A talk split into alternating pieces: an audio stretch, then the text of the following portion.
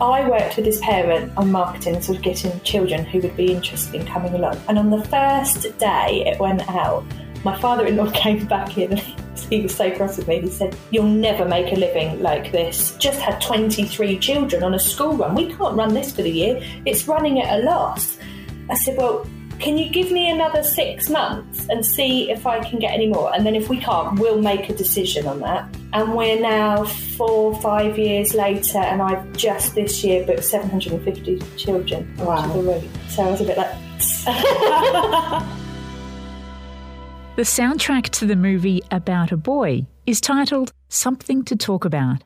Our next guest could also use this soundtrack to describe her professional life, but this time talk, spelt T O R Q U E, and what's more, she bears no resemblance whatsoever to the spoilt and rich layabout portrayed by Hugh Grant in the movie.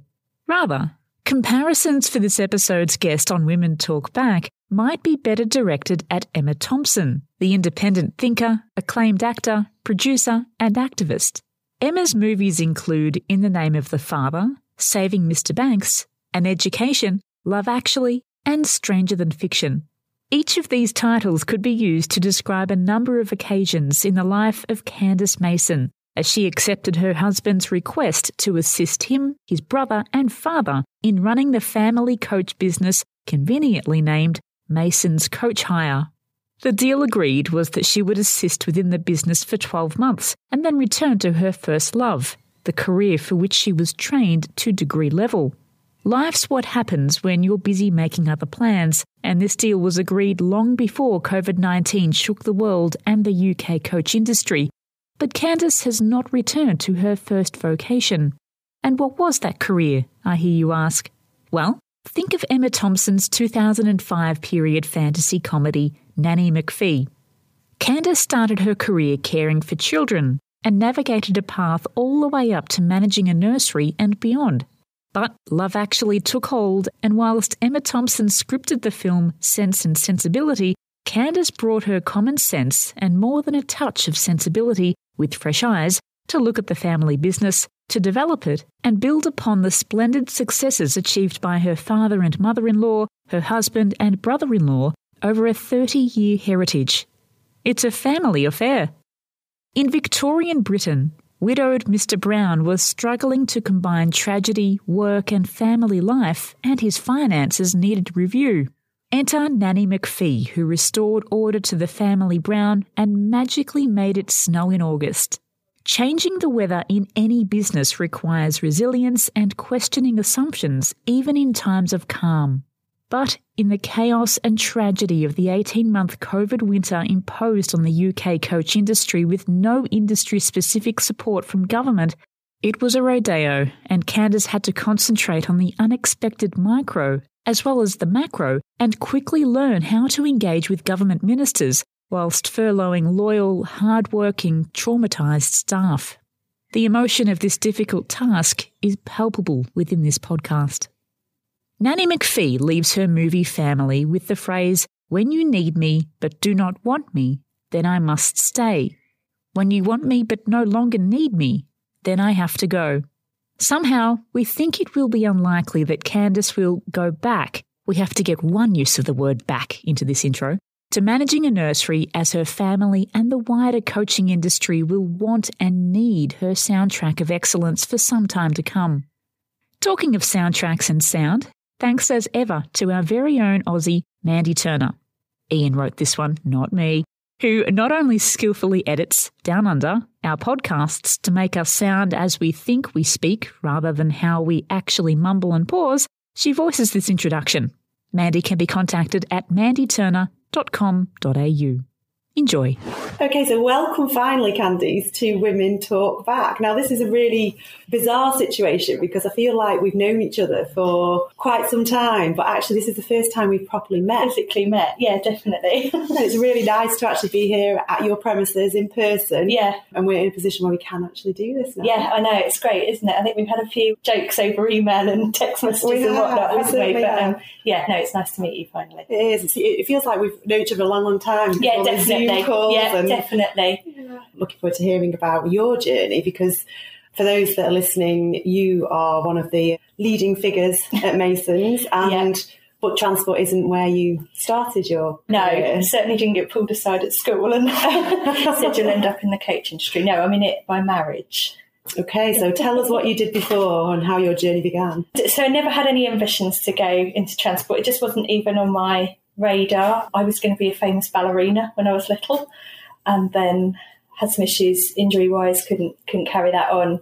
Didn't really know what to do. Thought oh, I might do some interpreting because I'd taken two languages at school. Did not pass my GCSEs, so that sort of blew that one out of the corner. And I, I was told at school, you know, um, you won't be able to stay and do A levels. You're academically, you're not quite there. We found this lovely apprenticeship for you. Off you go and look after these children, and they'll um, and that's so that's what I started my life doing was looking after other people's children and doing the apprenticeship. And I, I really loved it. I, I really, really loved it. I loved being with the children. I had varying nanny roles, which allowed me to do quite a lot of travelling. I then progressed into sort of nurseries and room leaders and ended up managing several different settings. And somewhere along the lines, somebody said to me, they've got some funding for a degree in early years. Why don't you go and do it? And I thought, oh, you know, they told me at school I'm not going to be able to do degrees and things like that. So I thought, oh no, I'm not sure about that. But they, they, anyway, they coerced me into going into doing that. And so for me, that managing to complete that degree and do it very well was a bit of a turning point for me. I came out of, of early years education and ended up in higher education and further education. So I taught a lot of childcare qualifications and then was told to progress in my sort of teaching side of things, you need to have a teaching degree alongside your specialist subject. So I ended up doing another degree after thinking you weren't after thinking I wasn't going to do anything. so yeah, things have naturally happened, and people have sort of actively encouraged me to kind of go and do things, and then I've sort of managed to surprise myself that I've been able to pull it off. So I was doing very well in that career, and I'd had various roles, and I was working for a local further education college as a director for their apprenticeship department, which was really interesting. So I worked a lot with employees across all different subjects from hairdressing to motor vehicles, childcare, anything, catering, all sorts of bits and pieces. And I would go out and meet with employers and look at what their needs for education were, what, what apprenticeships they needed, what staff training they needed, and we would build programs together. And then I would get my team to go out and, and do that. And I was doing really well. And then James said, I need your help. And that's kind of how I ended up here. so, yeah that must have been really difficult then for you to make that decision, was it? To step away yeah, from that career you built? Yeah, I, I, was at a bit of a crossroads where I was starting to think, what do I do after this? Where do okay. I go with this? A natural progression would have ended up sort of pushing myself towards sort of running ahead of college or ahead of a department in that sense. But I'd sort of gone as far as I'd wanted to with that. So I had been starting to think about what, what was my next steps. Now, James is mum and dad set the company up about 35 years ago, you know, done a really great job, run it, run it themselves. And then James's mum wasn't so well, so she decided to take a step back. I think the business had grown to a certain point. It was, it was quite a lot for her to manage, and actually she wasn't really enjoying it anymore. By which point, her and James's dad had gone through a separation, so they'd managed to keep the company going through some pretty difficult yeah, times.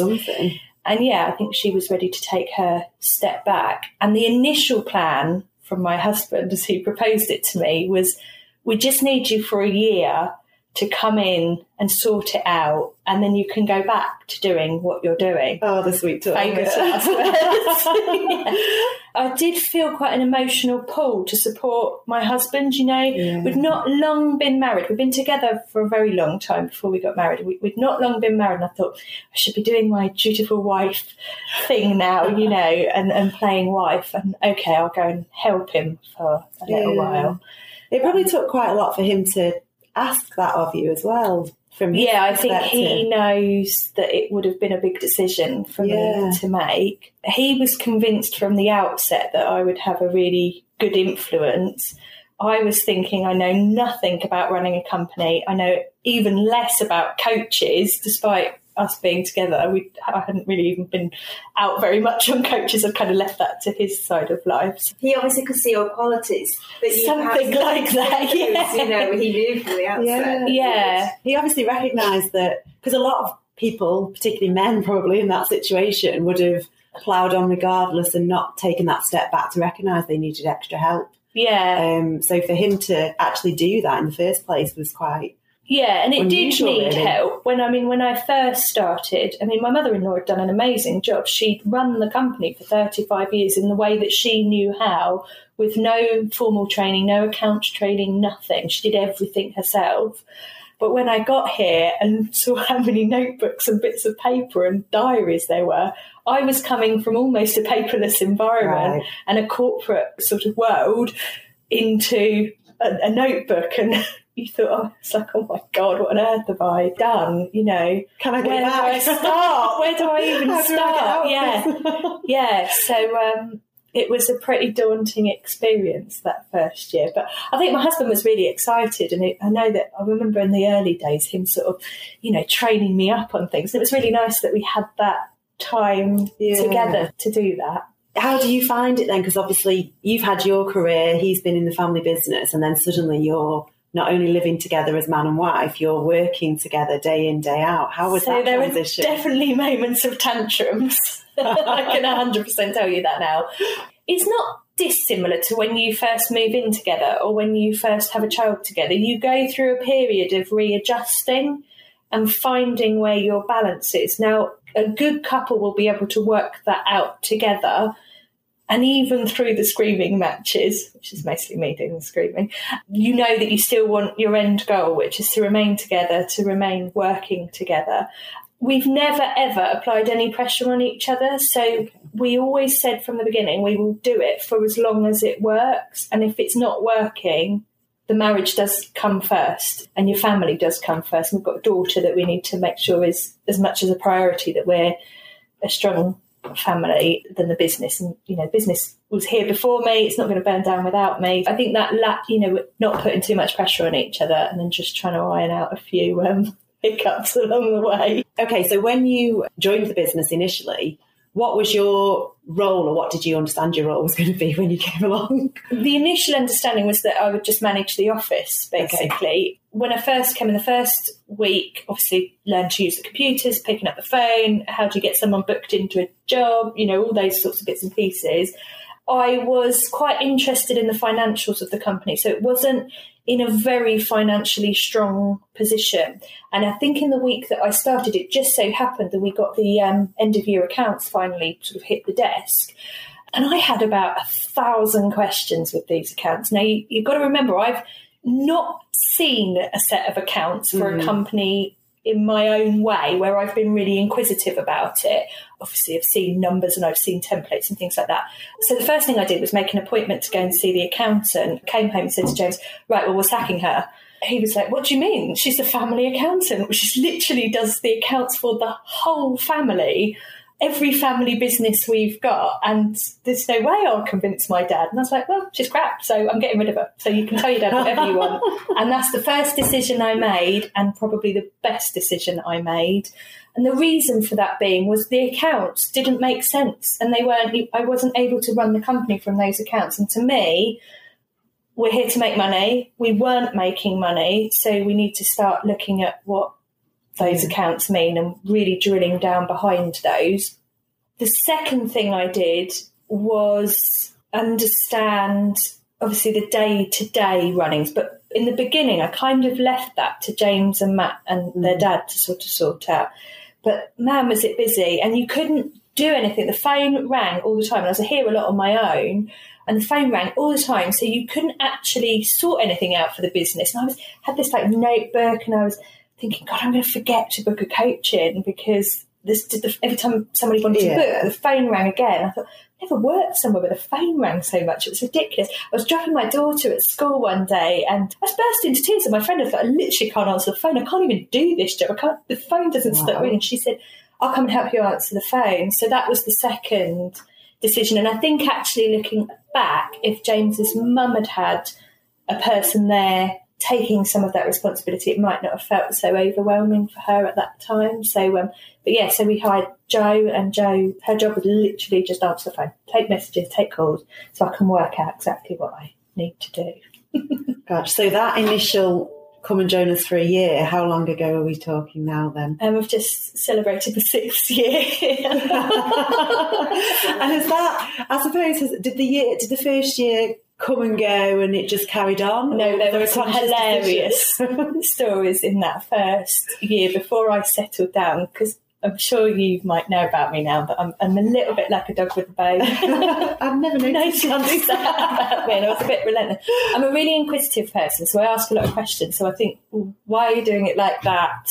Can we do it a different way? How can we be doing something differently? And I'm quite reflective, so I would then look at, okay, well, that maybe doesn't work. So these are the three different ways we can do it, and which one's going to work, and let's try this, and, and what have you. So, so there was a lot that I did in the first year. I mean, I mean, when I arrived, the, the staff didn't sort of have contracts in place. I mean, you've got to remember this is a family business that had gone back years. They'd, they'd only employed a few people, so there was a lot of work that needed doing in that sense to sort of structure it. Were you bothered about stepping on toes? Uh, no, not really. there was a moment in the first year with my father-in-law. So he's not my dad; he's James's dad. So I'm a step removed, but I've been with James twenty years, so I know him fairly well. Yeah. And you know, it's his company ultimately when I first started. So I had to be really sort of, I was really mindful of that. I don't know if I was careful, but I was definitely mindful of it. Some of the things that I'd looked at when I when I was thinking about the accounts and the finances was the cash flow. Typically the industry I now know is very seasonal. They were really, really struggling. And I mean, in the first few years, James and I had to put our sort of life savings into the accounts to pay staff wages. So it was in a bobbing above water, really. And everyone was taking a salary, but it wasn't really productive. So one of the first pieces of work I wanted to do in that sense was to look at how can we streamline the income throughout the year? What different things could we do? And we, I mean, we talked about doing things like the ski runs in January, and was that going to fill it up? Yeah. And and I think at the time we had one school route which was subcontracted by the council to another coach operator that was then subbed down to us. And I mean, we were making next to nothing on it. And all I kept hearing was school runs are your bread and butter. That's what keeps it coming in. It turned out the way the council ran the provision meant that we actually weren't a big enough company to bid for it at that particular time. So we'd missed out on quite a bit. And then we were being subbed the dregs, and not making anything. Yeah. Anyway, there was a a parent phoned me one day and said, I've got this group of children that I need to move from our location to grammar school, and I don't think I'm the only parent. I think there are other parents. And I was like, okay, that sounds interesting. So she gathered a few names, and I did a bit of digging around, and it turned out there was a provision required for moving children to the grammar schools locally. And I think sort of over the years, the county council have moved away from that provision because it was out of catchment and it was Yeah. paid for transport. So I said to James, we're going to run a school run. like, I literally didn't know what I was doing. and he was like, okay, right, okay, you go and get the parents. And there was a lot of, is this the right thing to do that? To buy a coach for it. We had to work out if we needed to register routes, you know, stuff we'd Yeah. not done before. And I worked with this parent on marketing and sort of getting children who would be interested in coming along. And on the first day it went out, my father in law came back in he was so cross with me. He said, You'll never make a living like this. Just had 23 children on a school run. We can't run this for the year. It's running at a loss. And I was thought, well, surely I thought with sort of businesses you had to sort of speculate to accumulate. And I said, well, can you give me another six months and see if I can get any more? And then if we can't, we'll make a decision on that. Well, in six months' time, it's buy a second vehicle and split the routes. And we're now four, five years later, and I've just this year booked 750 children onto Wow. the route. So I was a bit like, I'll take that point. Does your father-in-law ever say? Now he moans about how many vehicles we've got, what's off many. the road, what's on the road, da, da, da, da, da, more staff, you know, all those Oh. sorts of challenges. So, yeah, so that's been a big shining. Yeah, you must be really proud of that achievement as Yeah, well. but what that has meant is that all year we have income into the company, and even better than that, nobody else owns it except for us. It's commercial. Yeah. So we have complete control over Yeah. that. We control the routes, we control the finances on it. You know, we can provide an exemplary service to our parents because it's not just seen as oh another school route that we, you know the driver's got to drive. Yeah. Actually, that's the basis of our income, and you, we've all got jobs now. We've got a long term plan for the company because we've got this stability. So yeah, I feel pretty proud of that. Yeah, you should. achievement. Yeah, and I do like to remind my father-in-law. yeah, he wanted to get the, rid of the it. trump card you bring out Yes. occasionally. yeah, there's a lot of head scratching that goes on with that, and I'm sure I've created a lot more work for James and his brother, but they've got more income, so that Well, they, they brought you in to keep them on their toes. exactly. So that was one sort of aspect. The second one was the, the day trips and holidays. So my mother-in-law had run some day trips and a few holidays, not a huge amount. And I think again over the years it's kind of gone by the wayside.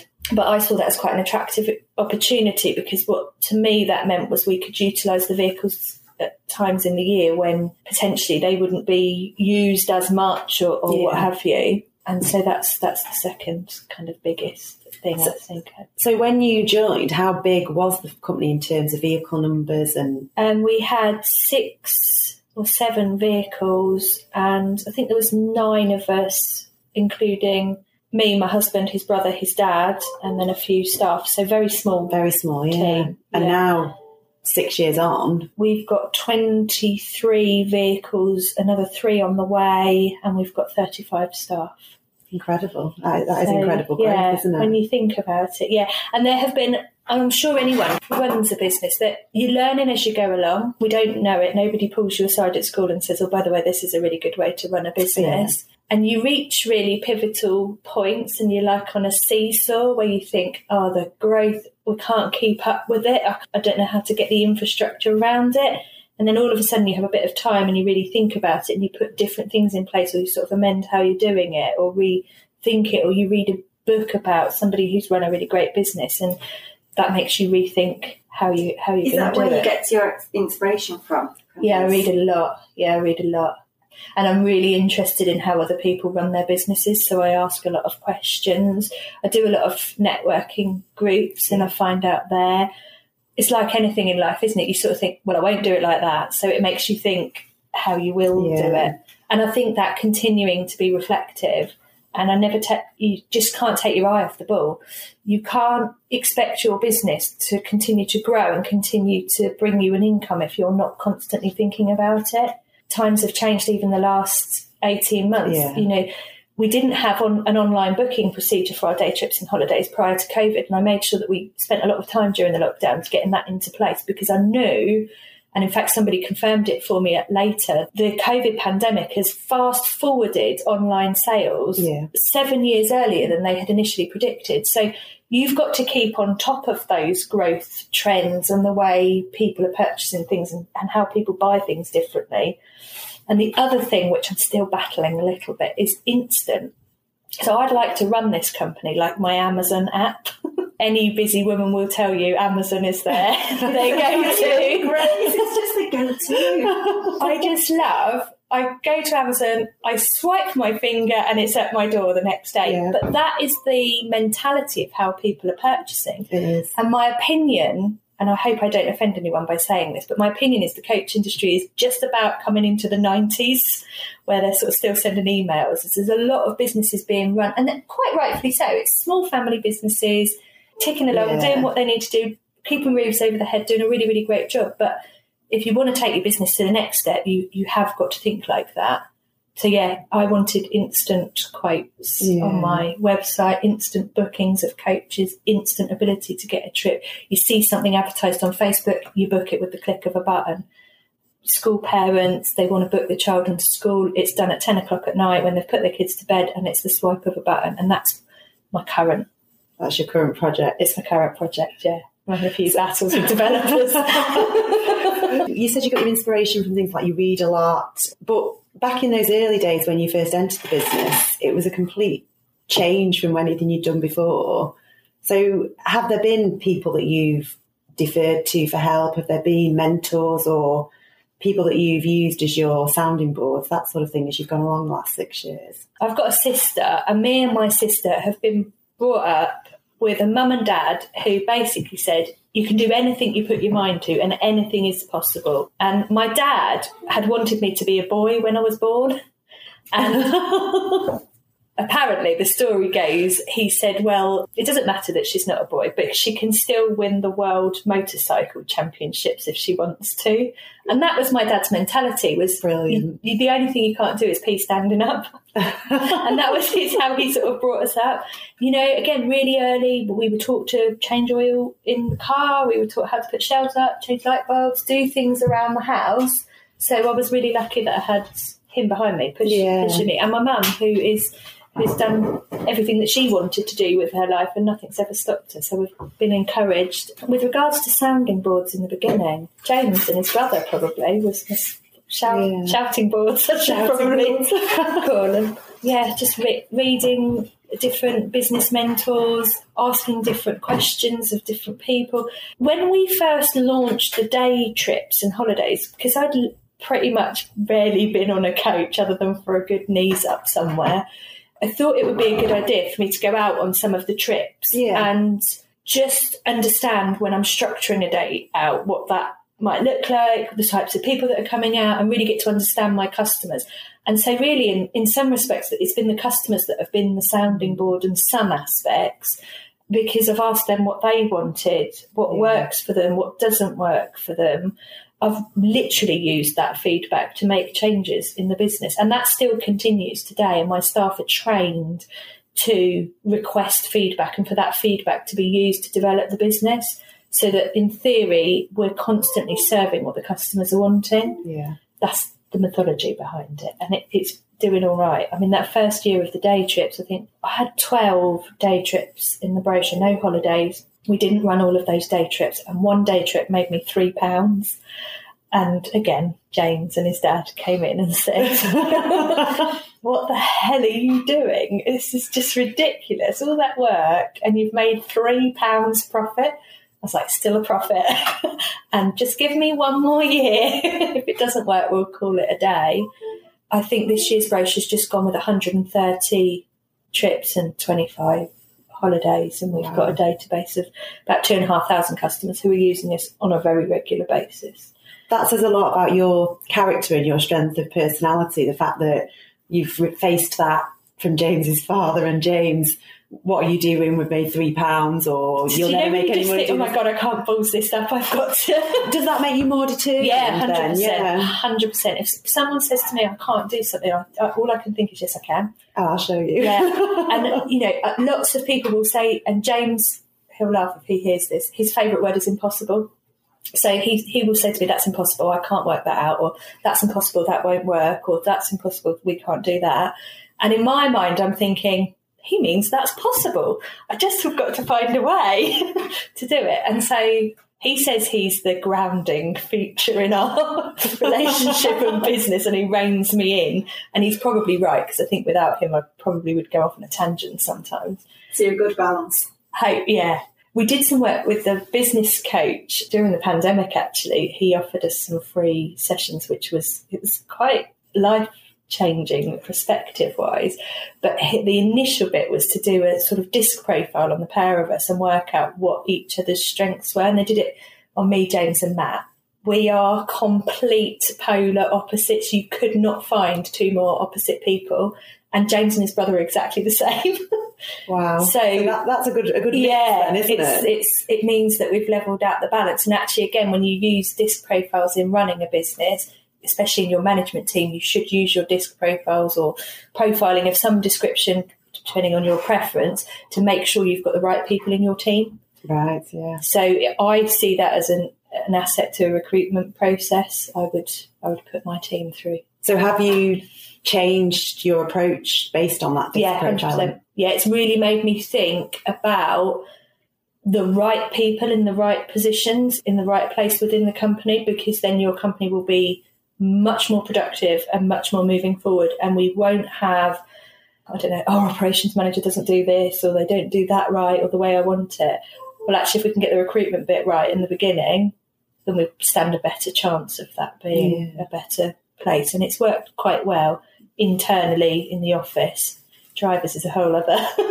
How were James and Matt during that process? Were they fully on board with the disc profiling, or how did they? Um... no, I think they thought it was a bit of mumbo jumbo. Um, this is one of Candice's ideas. Yes, yeah, exactly. One of her newfangled ways, you know. They were completely against the idea of meeting a business coach, but I was like, he's offered it to us for free. Why wouldn't we take something for Yeah. free? It's, he might teach us something we don't know, and that's for free. I'm going to take it. So you boys can come along or not. And um, they came along, and actually, both of them said it was much better and much more interesting than they'd they'd thought about. So we've used a lot of what he's taught us, and then also added some elements. And I've done a bit of online training and bits and pieces during my lockdown. I didn't sit around having gin in the garden or anything. I thought, right, okay, this is my time to work out what we're going to do with this business and how the hell we're going to get there. Candice, before we move, because we will obviously touch on COVID and the pandemic, but your relationship, obviously it's with your husband, but also your brother-in-law. So Yeah. how does that dynamic work?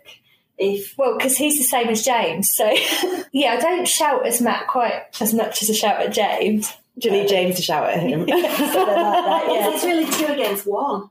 or three with the father-in-law? Sometimes I hope again. I hope they don't.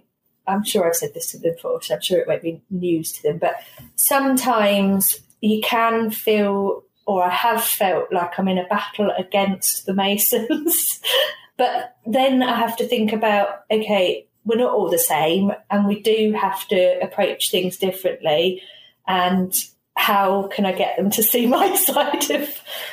Was probably Yeah. I maybe just go at it by a different angle. Make but again, their idea. yeah, something like that. Yeah. but again, I have to respect the fact that it is their family company and it's their choice. If they at any point said we don't want to do this or you were going too far, then I would say, okay, that's fine. I might question whether this was the right place for me as an individual to be. And I'm sure at some point in the future there is going to come that point where I think I can do what I want to do and I can do it here with James and Matt if they've got the same vision as me, or it's now time for me to take a step into something else. Certainly, when you reflect back on the last six years and what we've achieved as a company, I think, well, I started, didn't know how to run a company and, and I'm still learning, but I still feel like, well, maybe I should do something myself and set up something myself. So I don't know, who knows what the future will hold, but um, never say never. Have you at any point during that six years consciously stopped and thought, do I carry on or do I go back into what I was doing before or do something completely different? Yeah, loads of times.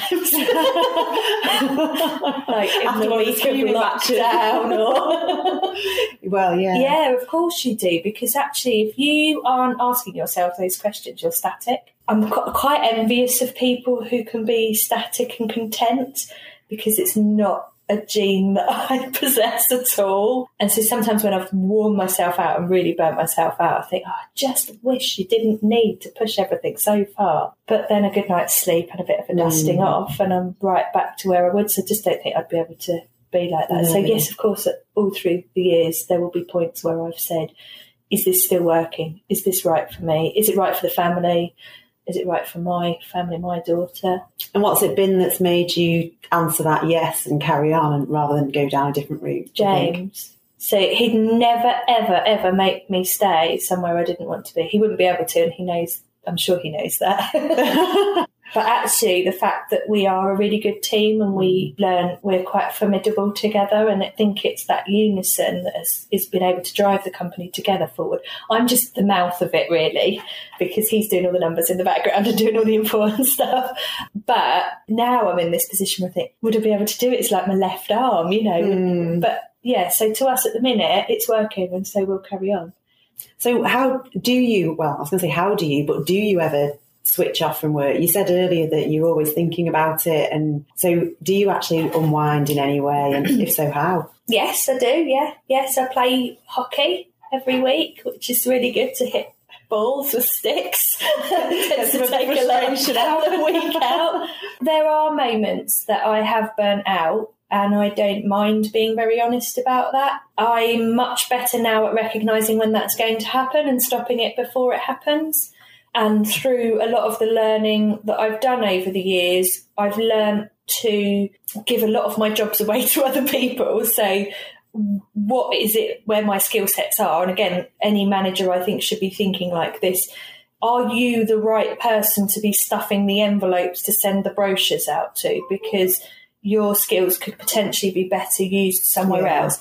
And this constant thinking about can you work on your business rather than in it? And do you need to be the person doing the finite day to day details, or have you hired the right person to do that for you, leaving you to, to focus on what's important?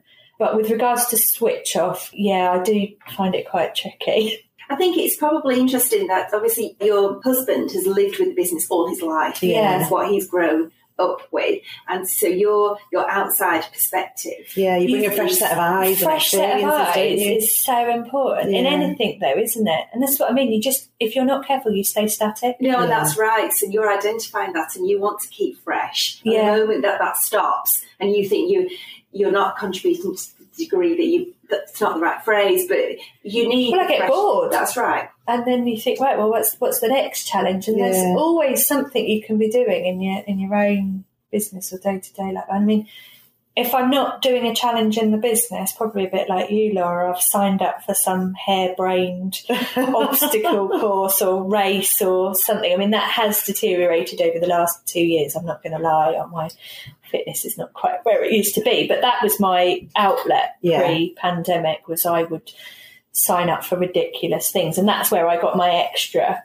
Yeah. stretch and my personal stretch that i, I needed but um, How do you market? Because I noticed on your website you do the holidays, Yeah. and you've got some brilliant tours lined up for next year. Yeah. There's uh, Euro Disney. Yeah, caught yeah, my yeah. eye. And I thought, you know, that's a really great trip. But coaching historically really is this sort of a perception, isn't there, that who goes on the holidays. So I just wondered how you market to those families. Is it through schools? So there's something I've found really interesting about marketing, and marketing really does interest me. If I was to go into any other sort of learning degree, anything, it probably would be in marketing or sales. And I'm really fascinated by people's buying habits and, and why they choose it. And someone's once asked me, How much would you pay for a customer? It's like, What do you mean? They said, Well, if you had a day trip customer, what's the sort of ideal customer? Well, you want someone who's early retirement age who's maybe going to book five or six day trips a year and then a couple of holidays, maybe a short break. That's your ideal customer. And said, Well, how much would you pay for that person? You're effectively thinking about, well, that's worth investing 25 quid standing on a freezing cold market stall to give that customer a brochure. I've paid 25 quid for the market. That customer is now worth five, six, seven, eight Yeah. times that. So that's how much I would pay for that customer. And so that's really left me thinking about what do you spend on marketing mm. and how do you do it. So if you spend £100 on marketing and you make £110, you're still making more money than you've Yeah. invested. So to me, that was a really poignant process in, in thinking about how we do the marketing here. Now, historically, I've never been given any money for marketing, and it, my determination to make those bloody day trips work literally went out and knocked on people's doors and was like, I'm Candice from Mason. just started doing day trips. We think you'd love them. And I would go and I would speak to retirement groups and I would go to sheltered housing and I would stand on cold market stalls. And every time I went on a day trip, I would be talking about the next one and what they would expect and really sort of bigging those up. And so everything I did initially was free.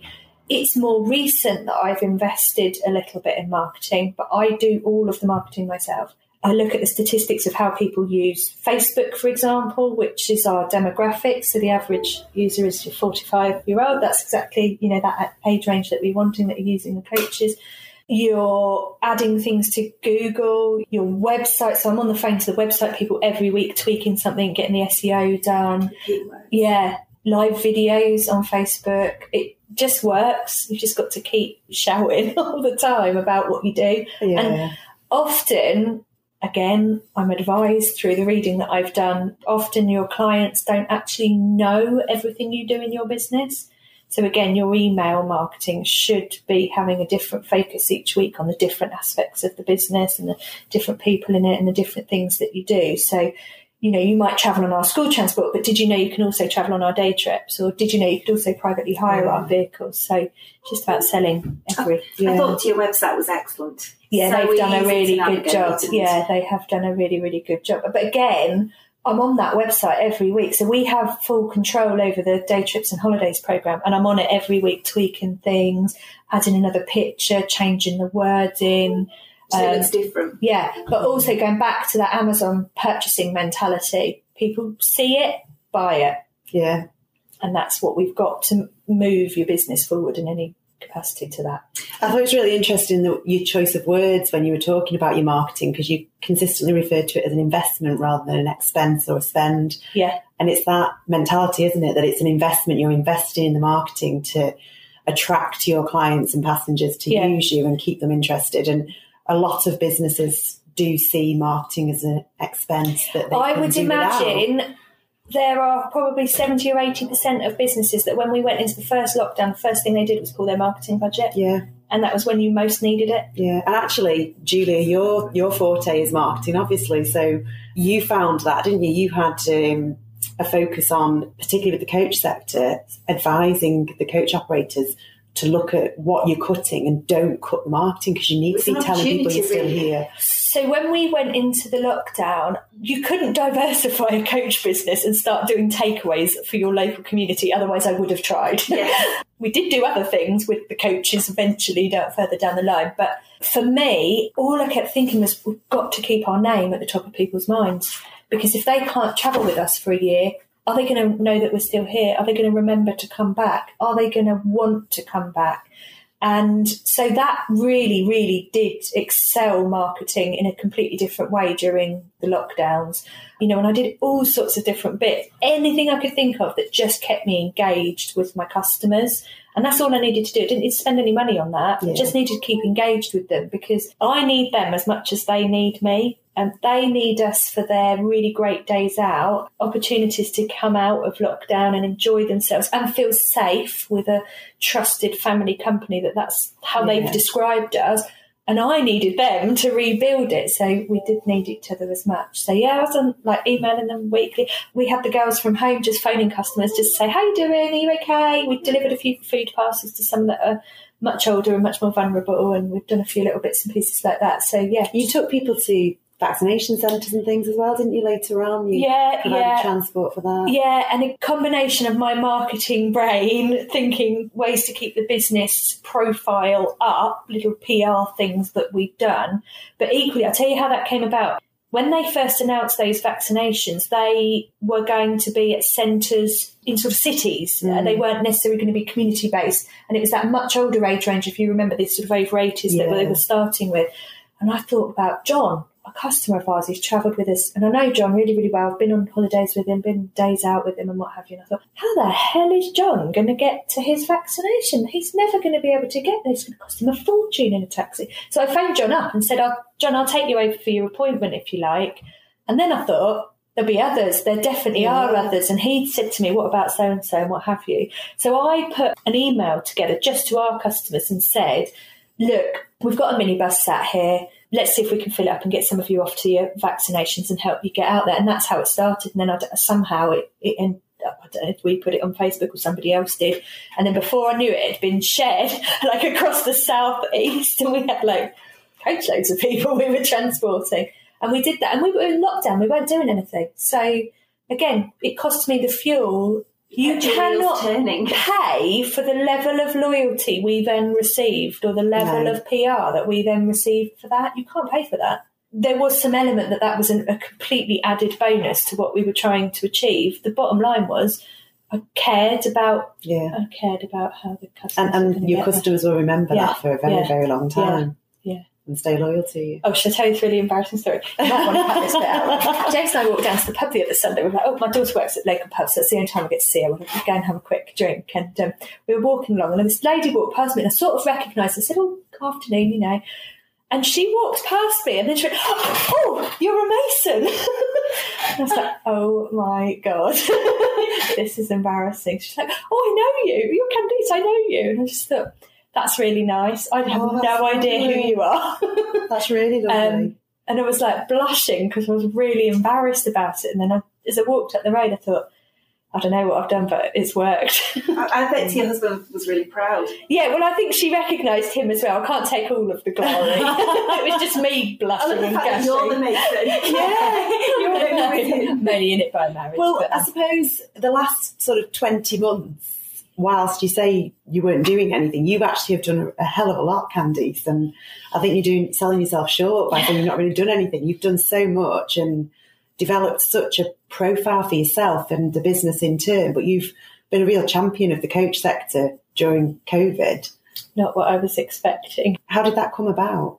Just so you know, when I did my degree in early years, I loved it so much. I thought I was one day going to be one of those speakers that you go to at a national conference and that I would talk about the development of children. And that's what I thought. Not that I would be talking about coach industry and become a, some sort of face of the industry. How did it come about? I've only ever seen my husband cry twice. The first time was at the birth of our daughter, and I'm pretty sure it was out of sheer relief that it was all over and done with. and the second time was when we had to tell our staff, and this was pre knowing about furlough or anything like that, that we were letting them all go. And um, I can't even think about it now. Making me cry. I just thought I'd never want to see him like that. You know, I never want to see him like that again. That was, I think that was like the Monday, and then on the Friday, they announced the furlough, they announced the hospitality and leisure, and we were like, wow, okay, this could be okay, this could be okay. And then we obviously discovered that, like everybody else, we weren't going to be included in the leisure and hospitality. We weren't a business that was being told to close. And every avenue and every bit of research I was doing, I was finding that we're just not to, we're not to get anything. And I just thought, what the hell? You know, these boys have worked for 35 years. They don't know anything else. They've worked so hard. I just felt like it was so unjustified. And that, I think, is where it started. And I rang my MP. I managed to get a telephone appointment with him. I'd never spoken to an MP on the phone. I emailed CPT and said, I don't, I don't know how to speak to an MP. How do you talk to an MP? and Tom Braverstock, oh no, that's, I don't know how to say surname. Kill me if he's listening to me. um, Tom. He, yeah, Tom. CPT Tom. Was amazing. And he gave me this little pep talk about the things that I should raise. And it was great. My MP was really great. Listened and what have you. And then both of them had said to me contact the local papers and the local radio stations because you need to get a bit of a profile up. So I did. They listened to me. I, again I've never spoken on a radio show don't think I'd ever been in a newspaper But you're fighting. You were fighting. but what was really interesting was that people cared about what was happening to families on the ground and Yeah. people's livelihoods, and it, you know that was the story in the beginning, wasn't it? The human element to it. Yeah, yeah. I just basically didn't stop talking. Perseverance in that fight that you've been Yeah. talking about all along. yeah, it just, and I just thought, no, it's completely unjustified, and I, I won't give up. And in those early weeks, and I, I would feel fairly confident that nearly every coach operator in the country probably sat down at one point and said, "Okay, is it time to call it a day, or do we carry on?" And we made the decision to carry on. And it was a very serious conversation that we had about that and what that future would look like either way. And I thought, well, blow me, if we're going down, I'm going to bloody go down fighting. And I just felt like if we were going to go down, if we were going to have to liquidate the company through no fault of our own, I had to be able to, hand on heart, say that I had literally tried everything I could think of to keep that their family company going. That's what I felt like. And so that's where my sort of strength came from. I think I've got to know, I've got to hand on, you know, I've just got to be able to know that we did everything we could think of. And that included keeping your company name out there. That included talking to MPs. The Honk for Hope was announced. Now, I watched initially with great interest, and Jenna and I have met, subsequently met, and she's she's an Yeah. amazing lady.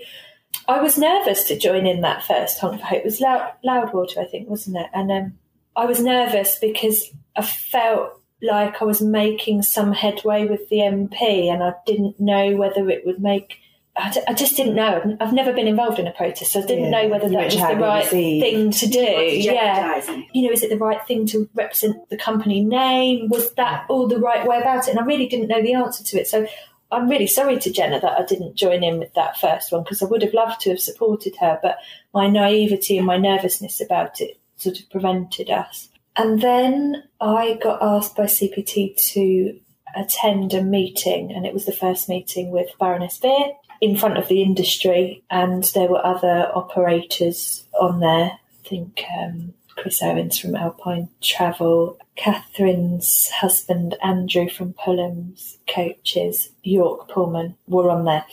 And we had a load of pre meets, right? And I had to go to these pre meets. I was in a caravan, by the way, because it just opened up lockdown. So I was in a caravan, tethering off of my phone, trying to have a little break in the middle of the Peak District. I said to James, I can't go to this meeting. Like these are proper people who run proper businesses and they're like big people and I don't know what to say. And and they're all men. I thought, oh, Christ, you know.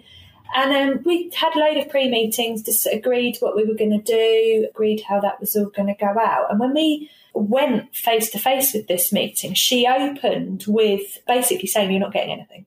And it just stumped us all. Massive shot across the bows. And some of them sort of tried to pull things together. And I could see them almost stumbling over the words and like just that we were all so taken aback. I just went for it. I just thought I cannot leave this call without saying what I really think I need to say. And I just said to her what's happening at our business. And I said, You need to know what's happening on the ground. And her no, just all I kept hearing was Pashada for her. And I know people were really angry with her and really, really bitter, but it wasn't her only decision. She's not the only person that makes that decision. She's said to me herself she's pretty low on the pecking order. So I needed to get higher than her, and that I knew that, but I needed to really badger her as well. So you've gone from never ever speaking to an MP to suddenly on Yeah. first name terms with But actually, during that conversation, it was really obvious that she wasn't the person making that decision, and we had to get past her. Yeah. And she's just another person doing her job. Her world would have been turned upside down, like my MP Greg Smith's world was turned upside down. You know, he's got very, very small children, was doing his lovely MP job, and the pandemic happens, and now he's working 50,000 hours a week uh, doing things for Yeah. other people. So just need to get past her. Do you think you're being that sort of step removed from the family business and your background it out in other industry, do you think that provided you with that extra bit of fight and that separation in a way that you could look at it sort of very matter of fact with a clearer head than yeah, other then members of the partic- family yeah, yeah. I mean, certainly skills I've developed in other industries have been transferable. I think just being able to articulate what the industry was saying was something that I now, when I look back on it, I thought, don't know why I was chosen for any of those meetings or to be involved in any of those things. But I actually think I was now, when I look back on some of it, I, I was able to articulate what everybody was thinking and feeling. And I mean, I'm not joking. After some of the things that I was involved in, I would get operators messaging me, and I know Jenna's said the same. You know, I don't know what we're going to do. I don't know if we're going to lose our houses, and it just pulled on my heartstrings. And I think, you know, when I think back to my early years training, I spent years having education of how to care and empathise and build resilience in other people and in other children. And I think that is where it comes from. I think it was the fact that I cared. I suppose it's one thing fighting for your business and your family's business, but it's another I thing didn't set out taking on, try taking on the troubles of the entire coach It- sector and championing I didn't cause. set out to do any of that, but it was the right thing to try and do it, and that's how That's how we met. you and I met. Yeah, met virtually. yeah, with a hair, another harebrained idea there.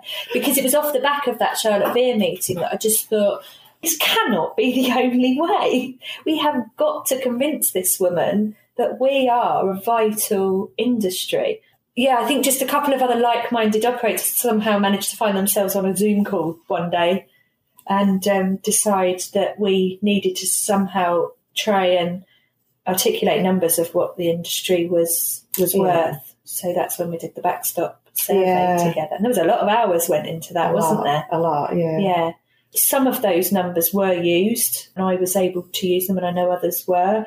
Again, another opportunity that didn't quite have the impact that we'd dreamt of it having. But that doesn't stop you. You just keep going, and there'll be a different impact somewhere down the line, which is the current thing that I'm working on. Well, yeah, it brings us back to marketing, doesn't it? What we were talking about. yeah, so um, on a lockdown walk in March, in that after Christmas, that very last lockdown, James and I were walking, and it was his idea. He said to me, "Been thinking, I wonder if you could get a few operators to club in together. Maybe we could get a bit of TV advertising. You know, I've, I've had a look. It's not hugely expensive, but you'd need you can't do it on your own. We'd need a few more." I like, that's a really good idea. Maybe that would work and what have you. So I put a message on the sort of coach operators Facebook forum, and a few other people said it was a good idea. And I thought, it is a good idea. That's where it went from there. And CPT are now helping sort of run. They're, Yeah. They've taken it over because it's a big project, and I was finding it quite a lot. And I needed their backing. I needed somebody's backing Yeah. to support me with it because it's a big project.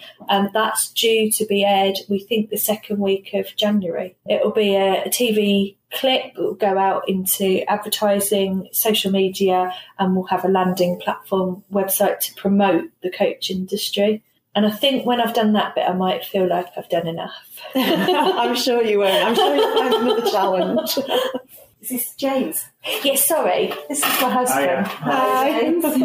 Laura? yes, you. Yeah, not too bad. I think you've asked the question anyway, Laura, but I always say, do you talk business at home all the time, around the dinner table? Yeah, there's well, no, don't sugarcoat There's no sugarcoat in that. Yeah, and it's an infuriation of our lives, and we both have to say, right, tonight, no Coach talk. no coach talk. Yeah. Does your daughter live at home with you? Right, Lily, yeah, she does. She, was in her bedroom. Yeah. well, she's not in the family business.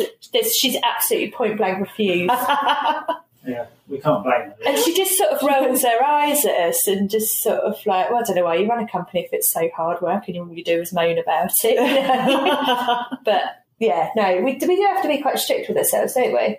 And again, another benefit of lockdown, because you couldn't do anything else except for go walking, James and I really took hiking from one level to the next level, you know, rather than just taking the dog for a walk, which is what we normally would have done pre pandemic. We were going out and going for hikes for 8, 10, 9, 15, 20 miles at a time.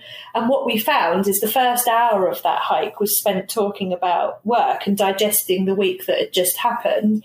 And then the rest of it, we talked about other things. We were like, oh, this is actually quite good. So it's quite therapeutic Yeah. and cathartic to hike. Would you say, Candice, obviously the lows and highs of a business, the low is COVID, the pandemic, but yet it has brought some highs it's in terms of, I suppose, your engagement with the customers, with your CPT project. Would you agree that? I would say the pandemic has changed me as a person, and I'm not the person I was pre pandemic. And I just think for the better. And I think it's changed the company for the better. I think it's changed my husband and his brother in law for the better. Yeah, I think it's been the greatest thing that's happened to us. That doesn't mean we're not struggling as a result of it. There are daily struggles. I mean, we will be funding coming out of COVID for about six years. So it's got some very real challenges in front of us. Yeah. Have you reached that bounce back point yet? Have you seen the customers return in their Yeah. droves and, and things get back to some form of normality? I don't know if droves is the right word. Okay. I don't know if bounce back. And that's how I was imagining it. Yeah, I, I think that's that how it was portrayed. wasn't? Yeah, There'd be like this grand the moment government where opened the doors and everybody was allowed back. And actually, what it's been is quite a gradual, stepped process.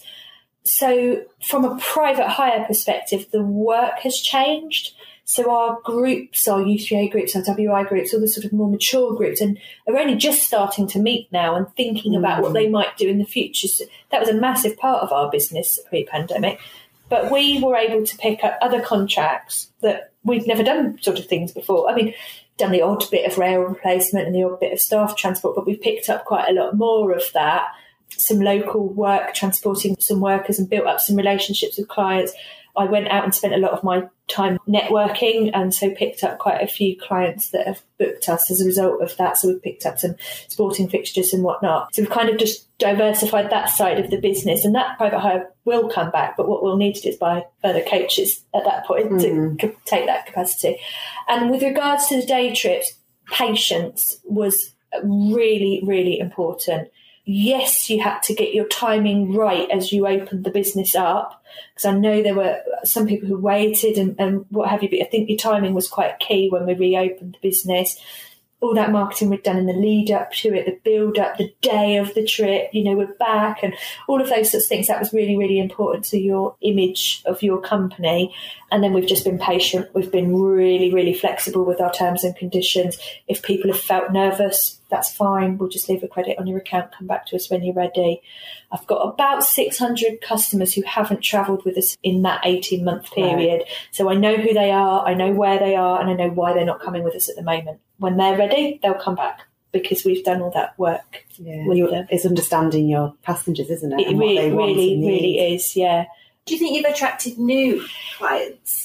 Yeah. So I only say that because I keep going back to the Euro Disney, but when I looked on your website, I thought, oh gosh, that's interesting. Do you know, because we haven't taken the children. I'd love to go. And I thought, I, you can definitely have a space. I, I thought Mark would be delighted. holiday to take them. And so, so I'm interested because it's it, Euro Disney. It's a younger target market. Well, what's really interesting, we've just had uh, COP twenty six. I can't remember the number. COP something. And the world's gone mad trying to promote green and green travel and da da da. Here I am thinking, I've got one of the greenest forms of transport yeah. you could even consider using right now. So I'll just I'll plug that around a little bit. That's picked up a bit of interest. Since March this year, I, I, actually just touched it up this morning. We've had an average of 96 brand new customers a month. Oh, wow. Who can wow. say in, and don't forget, in March business. we were in lockdown still. Yeah. The 50% capacity on day trips sort of really started about the 21st of June or something, yeah. wasn't it? So, yeah, I'm happy with that figure. Yeah, that's really such an achievement. yeah. yeah and they're loving it and they're giving really great feedback and they're just coming back for more, which That's is fantastic. exactly what you want. But remember those 600 that that haven't, haven't travelled yes. and just keep them in mind, keep thinking yeah. about them. Again, I don't want to delusion people and sugarcoat it because there have been trips that I've had to cancel because the numbers haven't been right. A couple of theatre trips. I think that was a little bit down to me getting the wrong time or day or, or mm. you know, a couple of little things like that. You know, people are a little bit more nervous for theatre things, Absolutely. which I think is, is, is, important. But so we just said to the customers, I'm really sorry, but we're going to, we're going to try something else. Can we transfer you to something? Can we book? Yes, it's really disappointing for people, but in some ways we, we can still excuse that at the moment a little bit. Pre pandemic, I'd never cancelled a trip. Remember, I'd like to make three pounds rather yes. than cancel something because that is somebody's day out yeah. what they're looking forward to. So it's not something I do irrationally. And I might look at a month and think, well, that trip's making twice as much as I thought it was. So let's just run that one for a little bit of a loss or a very, very small margin because I can make up for it somewhere else. And that means those customers aren't disappointed and they can come back. But ultimately, we're here to make money, aren't we? And have all your drivers come back? I was going to ask about the drivers, yeah. How's, yeah, how's the so, um, workforce been? And are they nervous? Man, has the staffing been the biggest, the biggest heartache, challenge, everything. I thought the lockdowns and COVID was bad, but staffing is the challenge in itself. Mm we lost a few very early on in the lockdowns, a couple that didn't want to stay on furlough, couldn't sit at home doing nothing, went and got temporary contracts that were then offered permanent contracts, so we couldn't get them back. So that was really hard, and they were good staff members. We then, a local operator us, to us went into liquidation, so we picked up five additional school routes from them. So we were literally one day having a conversation about are we going to need to make redundancies? What does that look like? What are the figures like? Da, da, da, da. To the next day saying, we need to recruit more drivers. you couldn't make it up. It was happening and it was happening so quickly, some of the changes. Staffing numbers have fluctuated. I think when we then people didn't want to come back into the industry because it's vulnerable if we went into another lockdown. They didn't want to end up on furlough on eighty percent, and yeah. we couldn't afford to top them up. So every one of their reasonings was very just understandable, completely understandable, and ultimately. Everybody's got to do what's right for them and their family, and yeah, you know, and I look. I'd like to think my staff think I look after them like I would look after my customers they are as important to us and they are we couldn't run the company without them so they are very very important to me but we were in a vulnerable position yeah so there was a lot of fluctuation we picked up other contracts we needed to recruit more this year From about April, I was about six drivers down. It might have been a bit earlier than that. Could have done with another six drivers. I've got three spare in the management team daily. So Right. ideally you want to leave one, two of those free in case you've got a breakdown or you've something's gone wrong or what have you. But they're maxed out. They're they're out every day at the minute, which I don't like doing. Mm. And about April, I thought, uh oh, recruitment's not going how it normally does, and that was a worry. And that was probably about the first time I thought, "We're shit's about to hit the fan with this one." and it's just gone worse. There just are not enough bodies out there. I've never spent money on recruitment before. Spent a lot of money this year on recruitment, and it's not pulling through very strong candidates, which is really, really tricky, especially when you're running very expensive vehicles on what I would describe as high end bookings. You need the calibre to be up. So earlier in the year, we um, decided. It must it, actually it must have been earlier than that because I put together a program and recruited trainee drivers in January Right. as we went into lockdown, so I had to put them on hold. So it must have been that time when I started thinking this isn't good because as a result of that, we've put a trainee driver program in place here. Yeah, we'd lost a couple of older chaps. Experienced chaps is probably how I should say it. And I shouldn't say chaps, I should say lovely men. Um, and what we were finding was we actually had a really young workforce. And I- I thought, this is a great, this is Mm. great, you know, this is brilliant. And I'm about to recruit these new trainees, but they're even younger, they're like 21. So for me and us as a company, you cannot expect, I can't get my head around how driver training happens. I, I can't get my head around it. They can do their theory without ever bit stepping foot behind a wheel of a vehicle Yeah. and then they can go for a week or not even a week 20 hours and pass their driving test and on the monday be delivering 70 odd school kids to school in a 300 well we wouldn't use a 300000 pound vehicle but or Yeah. driving it into europe I, I cannot comprehend that that is not sufficient enough training so we built up a program that built on that training. Right. so our trainees came with us and they had three months with us before we sent them for their driving tests. Right. and they spent 30 hours a week in the yard and that was either out route learning driving different type vehicles. It was with the workshop learning about management of walk around checks and all those sorts of bits. It was with my management team. It was with my customer service team. It was out on the coaches with the day trips and the customers. It was out with the school kids so they had an experience across every breadth and then we tested the hell out of them and then we put them for the tests Is that a program that you've developed yourselves? Or Yeah. Is that something that, yes, you've created that Yeah. completely? Yeah, okay. I spoke to a couple of other operators who'd done some similar things and pinched a few ideas. But my background is education. So you've drawn on that skill Drawn set. on that skill set and built Fantastic. a program, and that has continued, and we've continued to do that for our current our sort of qualified staff, I suppose. Right. So a week ago, we had um, somebody in doing European and city driving, and that was a course that I designed. I knew what I wanted, but I wanted somebody who's driven there Yeah. to deliver it. It's no good me saying it because they won't listen to me in that way. But I knew what I wanted the course to be like, and we've done endpoints assessments on that course. So now I know where the gaps in every person's knowledge is. We've asked the same company to continue delivering our CPC, but to do the same. So we have an endpoint assessment on our CPC training now as well. Right. So again, I need to know where the gaps in my staff's knowledge are so I can design the training moving forward. Because ultimately, the best job those drivers can do gives the best experience to my customers, which means they will book again. The more customers we've got, the more company money the company makes, the more I can pay my staff. And so that's the circle. So everybody stands to benefit. That's the idea. There are a few that don't get the circle, but it's pretty. It's, it's not rocket science. So the training program that you've introduced, is that something that you personally, it was your idea or? yeah, we talked about. Well, we just said there aren't enough bodies. There's no recruitment come forward. We're going to have to train ourselves, and that's where that idea sort of started from. And it's something we now are going to continue, and we'll do several cohorts a year. We've we've sort of tweaked it a little bit. Do you know we have 47 applicants for that trainee post? And again, going back to what we were talking about recruitment wise earlier, we then sent out initial like information, how to do, you know, what the course structure was going to be like, what it all meant. Are you still interested? Yep, fill in this form. Those that were interested were then asked to do an online assessment, and that was to plan a route let's see what your research skills are like. There was a couple of scenarios about different questions about customer issues. Let's see what your current depth of, of knowledge is. And then we called the ones we liked from that, we called forward seven for interviews and appointed two.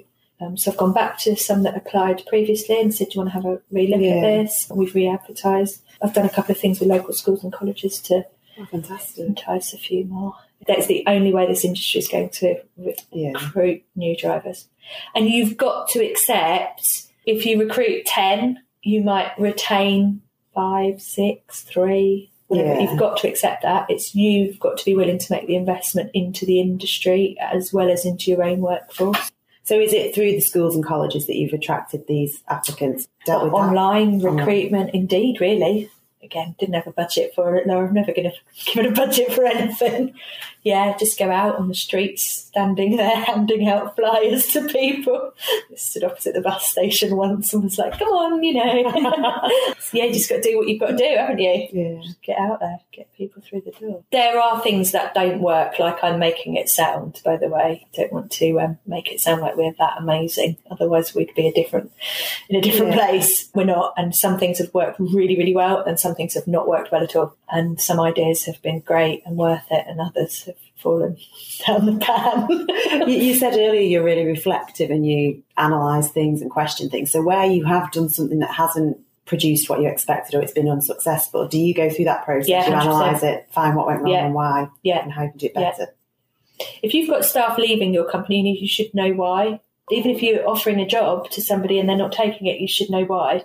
Because how are you going to change what you're doing and improve your set of circumstances? I just, if a customer's, you know, doesn't have a good experience on your trip, why not? What are you going to do differently next time? How are you going to reassure them that you're going to do that? How are you going to make sure that happens the next time? I just, yeah, if you don't reflect, if you just, again, if you just stay static, if you always do what you've always done, you'll always get what you've always got. And if you're happy with what you've always got, you don't need to do anything about it. But if you're not, then you do. That's brilliant, isn't it? Very tender. With you being so reflective in your personality, if you look back over the last six years of your involvement with the business, you must be so proud of what you've achieved and what the business has achieved. But what is your probably proudest moment, do you think? Or, or is there one? Are you able to pick one? Do you know, I actually find compliments really hard to take. I just I don't know what to do with it. Yeah. I just do it because I that's what I wanted to do at the time, and that's and somebody thinks that's a really great thing. So I, I do find that really hard to be. I am proud of myself, but to to take that sort of feedback, like you said earlier, that you found it uh, quite inspiring, and I think, well, that's really lovely, but I don't really. You I just don't know what to do with it. You probably prefer me to ask what your worst moment was or what What's biggest failing you've learned from. moment? What's my proudest moment? I mean, I've got dyscalculia, so making it in the Financial Times was a pretty high up. there was a paper I never thought I'd get my name printed in, so that's really good. And I've actually become their go-to. So um, Harry up there, he just anytime he wants a coach quote, he just rings me up now and asks for it. I'm like, oh, so over being in the Financial Times, it's hilarious. No, do you know what? Anything to do with when I've been able to promote women, and it's not just in this industry, it's in all walks of life, and it's been really, really important to me to do that. I don't really know why, because I've been brought up in an environment where women have been equal, but there Yeah. are areas in life where that isn't the case, and there are still people in life who don't believe that. But more importantly, there are women who don't think that. Yeah. And we are capable of so much more than anybody could ever give us credit for. Ever. If you've ever had a child, run a job, run a house, kept yourself going five days of the week, you're winning. We're just capable of, we, you haven't even touched the surface, I don't think, with what women are capable of achieving. And it, was- there was, a, just to end, there was a very interesting article I read during the pandemic about the countries that were doing very well during the pandemic and that were coping very well. And every single one of them was run by a woman. New Zealand being a Yeah. good example, yeah. Yeah. Yeah. I remember reading Yeah. Don't ever, ever that. underestimate what a woman is capable of, Yeah. I would say. Couldn't do it without our men, but. Most She's of the grinning over there. it's like she's a force to be reckoned with. Get, or, or it couldn't, couldn't do with the men saying no, that's impossible. yeah, it's true. Yeah, I'll tell Laura all about We you. just uh, egg you on. Yeah. But I mean, I think I put it in a post at some point in, in earlier in the year. It's sort of celebrating National Women's Day. But um, you know, if James and Matt and my dad and people like that weren't behind me, Yeah. would it be a different story? I don't know. I don't know. But yeah, that's been my proudest moments making women, raising the profile of women.